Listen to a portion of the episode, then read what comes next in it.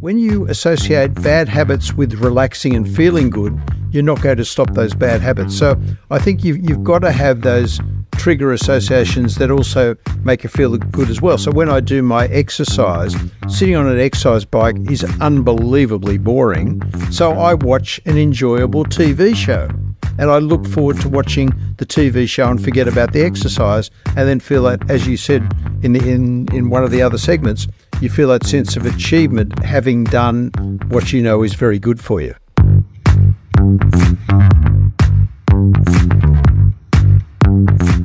Welcome, welcome, welcome to the Eat, Live, and Move podcast by Miyagi, a space where we bring you the latest science backed conversations, expert insights, and practical tips relating to all things health and wellness.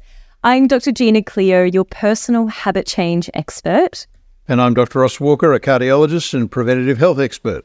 And together with our 60 plus years of collective experience, we're on a mission to help you to improve your health and transform your habits so that you can eat, live, and move better one episode at a time without the fluff and without the fads. Now, Ross, it's February, which It means is. that the majority of us have probably forgotten our New Year's resolutions. Our what? Our New So- sorry. Oh my goodness, Ross, you're at it so early. You got me there. the research shows that about 92% of us will have forgotten our New Year's resolutions by February. You know, a few weeks ago, we released an episode. It was episode 16 where we covered goal setting and we ran through all the essential things that we need to set great goals. If you haven't listened to that, jump on there and listen to that episode. And we promised you on that episode that we'd share the goal pitfalls. So, what are the things that we get wrong? What are the things that we're doing, that, the mistakes, I guess, that we're doing when we're setting goals that are negatively impacting our ability to succeed, to successfully achieve our goals or to see results? So, I'm going to go through some of those today. Yeah. Ross, tell me, I know that you didn't set New Year's resolutions as such, but No. you did have some goals for your work. I remember you telling us. How are those Yeah. going?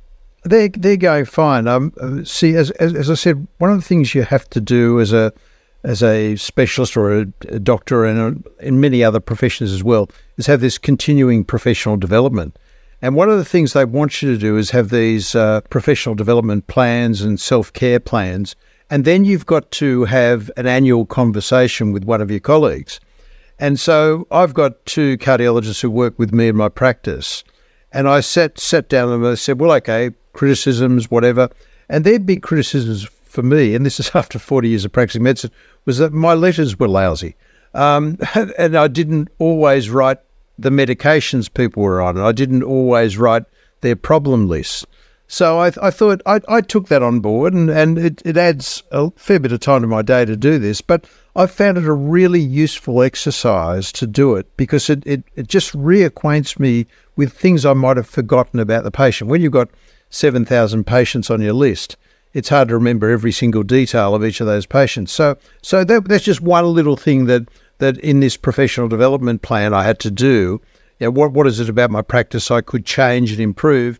And they gave me this advice, and I took on the advice, and and uh, I've started doing it. The more I do it, the easier it gets. But it's just a, uh, but it, but I, what I've found by doing this, just this minor thing, is it just then reacquaints me with the person's entire history and the issues that that meld in together. It's been quite quite an interesting exercise and one that I've found very valuable. So even at my um my age and stage in medicine, uh, you're still learning new things, which I I, I, love to, that. I and I love to that you took something it new on. every day. Like you took Oh, on yeah. the feedback. You weren't like, stuff you guys. I've been doing this for a long time. I'll keep doing it my way. Well done, Ross. Yeah, well, I think I think you've got to you've you've got to be a bit self critical as well, and and I'll, I'll tell you actually I'll tell you a very funny story. No, It's- wait. really I'm going to stop you. I can't let you get away with that. You don't need to be self critical. You need to be self compassionate. okay, self compassionate, but but I was I one of- one of the great experiences of my life is I was a keynote speaker at the biggest insurance conference in the world to 12,000 people in the New Orleans Convention Center in 2005, one month before Cyclone Katrina. And Wow. um, and what they do is you get up and you give your talk, but the next day they have a comedian who absolutely takes the mickey out of your out of your talk.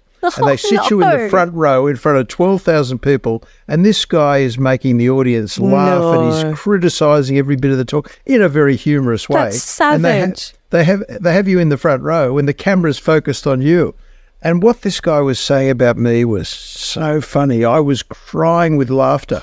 And after after, after the talk, the organisers came up to me and said, "We've been doing this now for 20 years. That was the best response we've ever had from any speaker." Really? Because some of them were quite offended by it. I just thought it was hilarious. It was That's pretty funny. good. I like that about you, Ross. You can take it, but you give it, but you can take it, which I think is important. Absolutely. That's so good. Okay, back to goals. Back, Back to goals. Back to goals. When we set out to accomplish a goal, we obviously want to reach the finish line. We want to get there. That's the whole reason we've set a goal, right? Is because we're working towards something that we want to achieve. And there is nothing more disheartening than having really great intentions to achieve something. And then we feel like we can just never get there. It's a horrible feeling.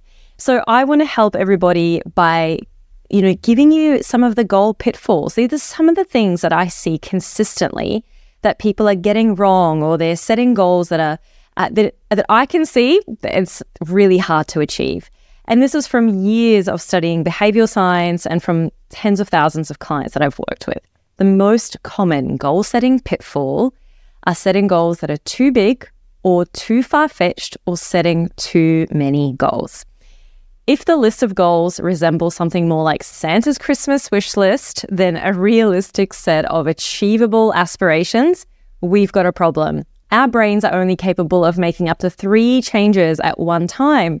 So, by limiting the number of goals that you set for yourself to up to three, you will significantly improve your chances of actually achieving those goals without overwhelming your poor brain.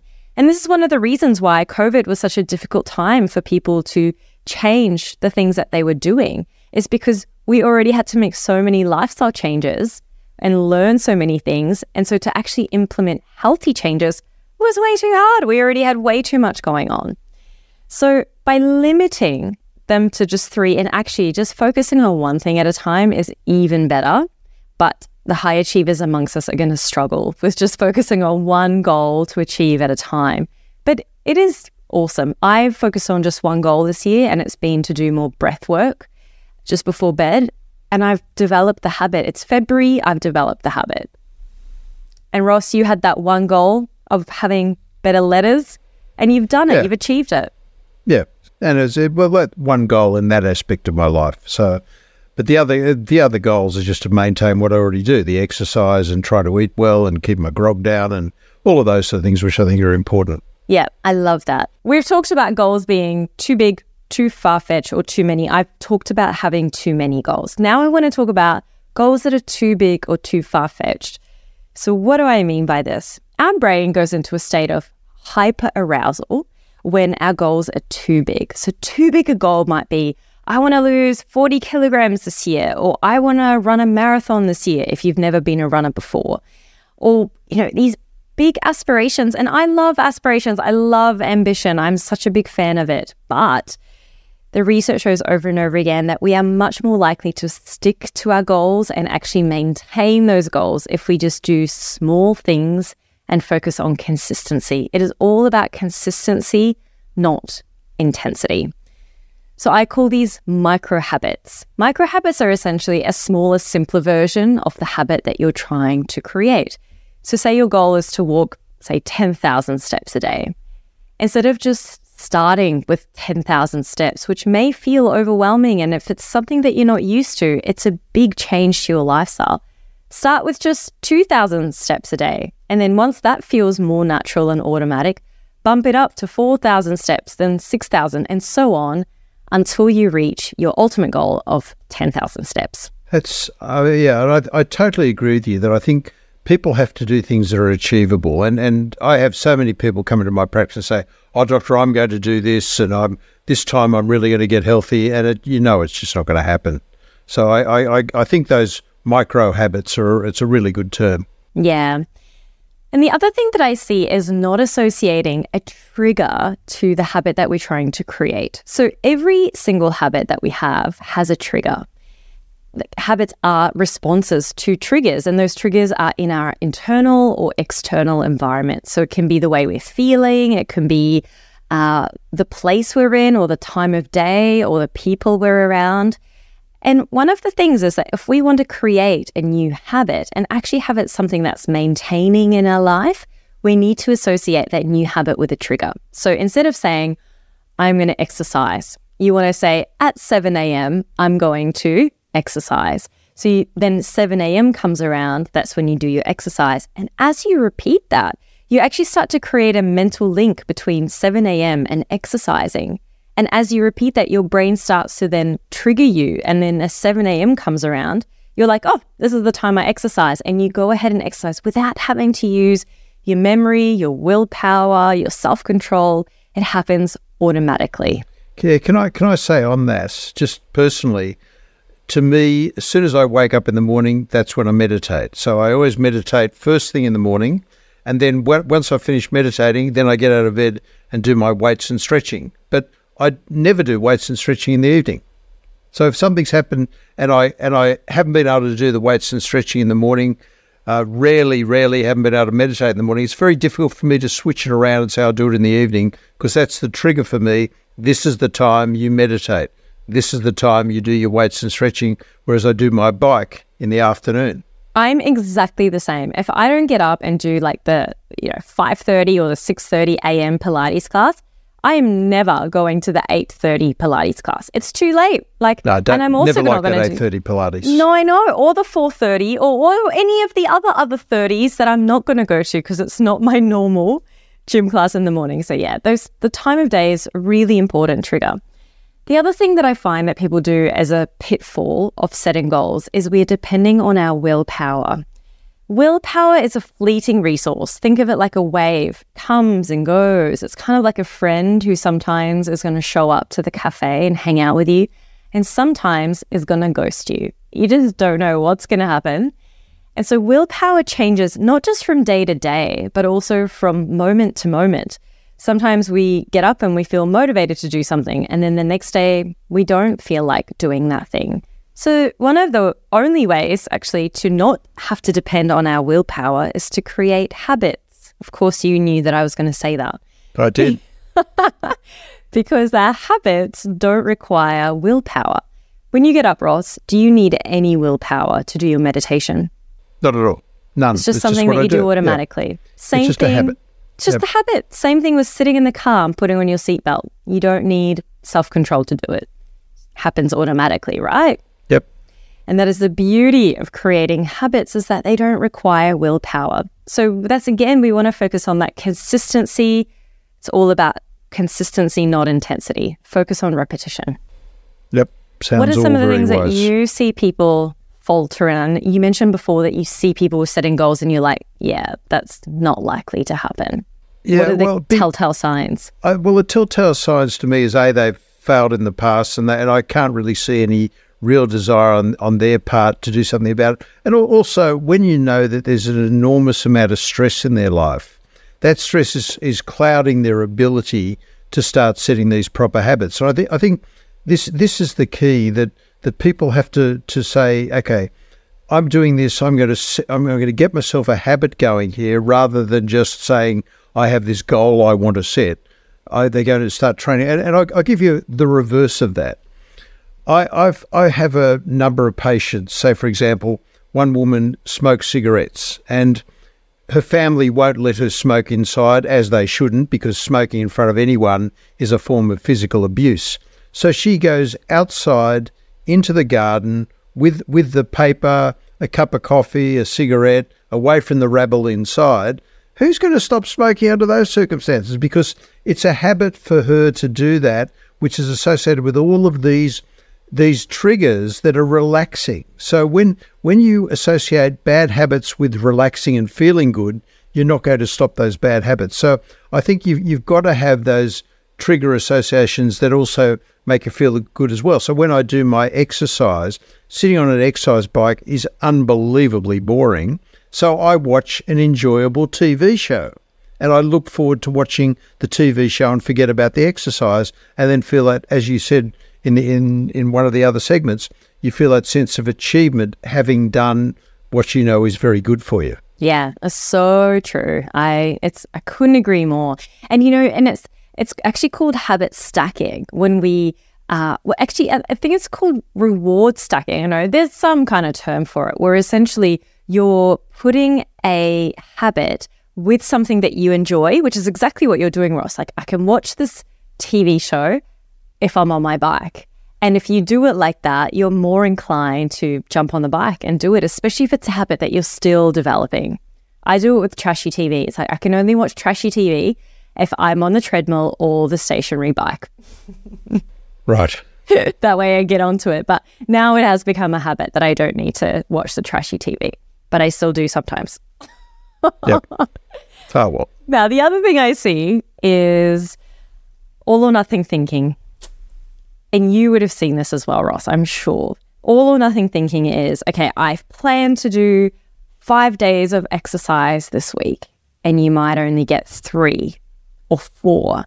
And then you're like, well, I ruined the day, I ruined the week. And so then you give up on your goals altogether. I see this a lot, especially in the nutrition space. It's like, I've planned to eat a certain way. And then you might eat something off your diet plan or off what you've wanted to eat. And it's like, oh, the whole day's ruined. I may as well eat the whole rest of this cake and the tub of ice cream while I'm at it because the whole day's ruined. And then we wait to start again the next day. Not helpful. I used to be like this. It's not helpful. One of the best setback strategies is just to get back up on the horse as quickly as possible. Don't wait for tomorrow. Do it right there and then. Hmm. Yep, absolutely. Great advice. The other one that I see is not counting the cost. Oof. And I've spoken about this briefly before, but not counting the cost is essentially the idea that all our, every single change we make in our life is going to come with some sort of sacrifice. Every part of it. And the thing is, we have our habits because all our habits give us some sort of reward. It might not be like the habit might not be good for our life, but it does give us a reward. You know, the patient that you were talking about who smokes, it's not good for her health to smoke, but nicotine gives her a hit of dopamine and she's doing it under relaxing in environments. And so it does give her a reward. Counting the cost is essentially going through what are all the things that I need to sacrifice to make this goal happen? For something like smoking, it'll be, well, I'm going to get withdrawals. I'm going to potentially, like for people who work, they'll often say, well, I really like it because it gives me a break from work. It gives me some social time. So those things may need to be sacrificed. And you get the whole list of things that you're going to need to sacrifice to achieve your goal. And then you decide, is it still worth it? Are all these sacrifices worth the outcome of the goal? A lot of times they're not. And that's why we lose motivation. We have these wonderful intentions, but when we look at all the things that we actually have to sacrifice, we don't want to sacrifice those things. Mm, yeah, I, I, again, wonderful points. Thanks, Ross. Okay. How about how about you tell us about extrinsic motivation? What does that mean? So, extrinsic motivation, as we've talked about briefly in the last episode, I believe, is all, or maybe the one before, I don't know, listen to all of them because they're all good and you'll hear all the wisdom. Absolutely But superb. extrinsic motivation is essentially when we're motivated by something outside of us. So, it could be financial gain, it could be recognition from others, it could be not wanting to get in trouble or because someone else wants us to do this particular thing. And I often see this with like, uh, like dry July, for example. Dry July is great. I have nothing against dry July. But if you're doing it because other people are doing it or because your workplace, you know, there people are doing it there and you're not actually, you don't really value the whole dry July thing or not having alcohol, then it's going to be really hard to sustain that habit long term. You have to want to do it intrinsically, which means you have to value the outcomes and the change that you're making for it to be meaningful and sustainable. Yep.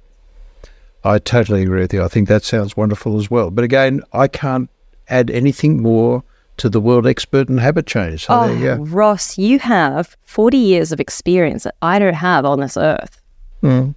Well, can can I? I can actually uh, bring in something here. Um, this is based on my daughter's work, who's an expert in this area as well.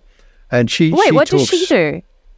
Ali, Dr. Ali Walker. She's a um, she basically is a has done a PhD in human consciousness, Amazing. And, um, and she has written a book called Click or Clash. So she goes around Australia mainly, but the world talking about relationships and how to improve your relationships. And she taught, she has the four quadrants of motivation. So I'm happy to talk about the four quadrants, which is really interesting. So there are four di- four different categories of motivation. Uh, the first category is people who are motivated by love. So as as as you've mentioned, Gina, people will do things because they want to keep enjoying their family and enjoying their grandchildren and stay healthy, so that they continue to do that. So that's the first category. But then there are people who are more motivated by money and power. So when you've got the CEO that has the heart attack, the last thing he wants to think about is spending more time with his family. He wants to think about when he can get back to work and continue to earn money and continue to do what he what is his major motivation. Then there are people who are altruists. So people their, their major motivation is doing good and, and, and making a difference in society. And so again, you want to appeal to that side of that person. And then finally, there's the hedonists. It's all about pleasure. I, I, I want to get back to so so someone who's had a heart attack who really was overeating or or overindulging in whatever they were overindulging with, they want to be able to get back to at least some sort of pleasure. So I, I just think it's interesting that there's no point trying to appeal to a hedonist desire for money and power, or to a person who's who's motivated by love to to um, push to their desire for hedonism. So uh, it's really important to find out what motivates that particular person. That's fascinating. And how can we find out what motivates us? Well, I think I think you basically know. I, I, it's it's a matter of asking questions to people. It's a matter of talking to them about well, what what is it that really switches you on. So so for for example, I don't even know what I charge people because I'm not interested in that side of my life. I'm much more interested in in making a difference in people's lives. So so when somebody comes into my office and you know you've made a real difference. So, uh, for example, I got these big burly guys that give me a big cuddle and thank me, and I that that and I and I really love that. There's one one of my favorite pa- one of my favorite patients is a guy called Graham, who's is this big burly Maori guy with tattoos everywhere. And I was down at uh, down at the beach on the northern beaches the other day having a swim, and, and there was Graham, and he walks up. He says, "Oh, Doc," he gives me this big cuddle, and and he says to my family, "This guy's the best doctor in the world." And he and it was just it was just that's what switches me Graham, on. I, I, hope you're listening. I think this would have made your day. well, Gra- Graham is he's one of my favourite patients, and he's just a beautiful, beautiful human being. You know but that all your patients are going to come with hugs now, Ross. All of them. I well, I hope so. You I should have so. a sign on the door. Please hug me on the way out. Although I'm not sure no, if sounds, that's sounds, consensual. Sounds a bit too needy. It does, one. doesn't No, it? Yeah. sounds a bit too. needy. But I still think it's a nice thing that that people are so um, happy with the service you've given them that they Yeah. they will that that's huge reward. Yeah, no, that's it. Definitely is. I don't know what would motivate me. There's a few things. I mean, I really I love think there's work. a bit of a hidden hedonist in there. I Gina, don't think so. say. I'm not at Oh, all God. hedonistic. No. Oh I'm come look! I love wait, wait, define hedonistic, like in terms of Oh, you- what, you- how what you see in me. Go on, well, tell well, me I think honestly. I think you do enjoy that bit of pleasure there. You know, the, you say, "Oh, I love my snacks and all of these things." and- Snacking isn't pleasure, Ross. It's a necessity. It's a life necessity. oh my goodness. Seriously, that's Oh, like you saying, I-, I just think you're hedonistic because you like how you feel after getting on the bike. That's a necessity for you. Give me something better than that, please. All right, okay. well, I'm not. I'm not inside your skull. You know what, what motivates you. But we've talked for hours. I I don't know. I really love work. I love my job. But it's not so much the money, although that's a nice part of it. It's not Yeah. what drives me. I think I Everyone really love being money. productive.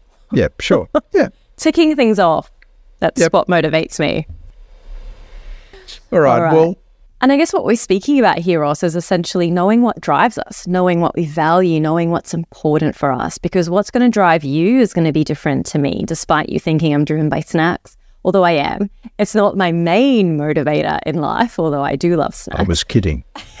I was talking about your hidden hedonist, not your your inner hedonist. That's I don't know. We'll talk about this one offline, I think.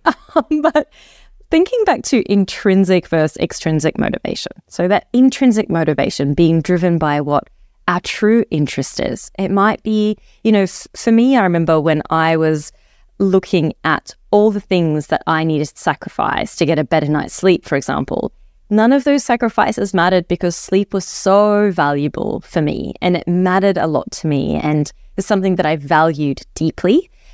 And that is one of the best ways to overcome barriers for change is to really dig deep into your reason why, be really in touch with that, have that front of mind because that's the thing that's going to push you through when the going gets tough. And believe me, the going gets tough. No matter what kind of behavior change you're trying to do, life will throw its thing at you. And it's, you know, it's it's sometimes really hard to maintain our habits, which is the whole reason why we're doing this episode. So keep the reason why front of mind. And I think that's going to be a powerful driver to keep you going. Yep. And so before we finish today, we've got a member question from Maria. And she says, and it's true to some extent, everything has sodium in it or salt, some foods more than others. And can I bring in one of my points of irritation here? When I hear people come up with this nonsense about Celtic sea salt or Himalayan salt is actually good for you. No, it is salt. Sodium chloride. There's nothing magical about Celtic sea salt but it's or pink Himalayan. and grey and it's got all oh, the Oh, minerals in it. And it's sodium chloride. And, and, and the point is that people who are prone to hypertension, who have a high salt diet, and, and in fact, we have in our society probably two to three to four times the amount of salt that is recommended. And, and so therefore we, we must keep our salt down for most people. Some people actually need salt. There's no doubt about that at all, but most people don't. Now what Marie is also saying, I have sore calf muscles and I get muscle cramps when she doesn't have enough enough salt. I doubt that's the case. I suspect there are other reasons for her her muscle cramps and uh, and the sore calf muscles. And in fact, I think that needs to be looked into anyhow. But for people, the advice I give to people is firstly, 80% of the salt that you get in your diet comes from foods you don't even think about. Processed packaged muck masquerading as food, um, that, that sort of things. Uh, th- things like, people don't realize this, but margarine, tomato sauce, uh, Vegemite, I'm sorry, I, I am an Australian, but I'll say this anyhow, mineral water, peanut butter, all of these things loaded with salt. But oh yeah, all these things just loaded with salt, and and so and so you ha- you have to think about that aspect of where you're getting your salt from. And and I don't think anyone should be adding salt to their food or or eating very salty foods because it just drives up the blood pressure for most people, not for everybody. And so when somebody's getting muscle cramps and uh, and getting sore muscles, my strong advice to them is to also take ubiquinol, which is the active version of coenzyme Q10. The dose is 150 milligrams a day, and some form of magnesium. I particularly favour a thing called magnesium orotate because the orotate has effects on the CoQ10 as well. But, I- but I really don't think low salt causes uh, causes cramps and muscle soreness unless you have a, a medical thing we call the syndrome of inappropriate ADH, which is getting a bit too technical for, for the podcast. So, so in Maria's case, I still think if she's prone to high blood pressure, she should be minimising her salt intake across the board, not adding salt to the food, not eating salty foods, and just uh, reducing her intake of processed foods, and uh, and just taking the ubiquinol and the magnesium. There we go, Maria. If that doesn't work for you for whatever reason, and you definitely find that it is the salt, then Ross will give you a free consultation in his clinic because he has just invalidated that. But if he is wrong, then I will credit you a session with Ross. How about that, Ross? Thanks for that, Jenna. Uh, good. Okay. Alrighty, well, that brings us to the end of this week's episode on Eat, Live, and Move with Miyagi. We would love if you subscribe so you can keep us in your ears. That is all from us. We will see you again next week for more conversations with me, Dr. Gina Cleo, and Dr. Ross Walker. Bye. Bye.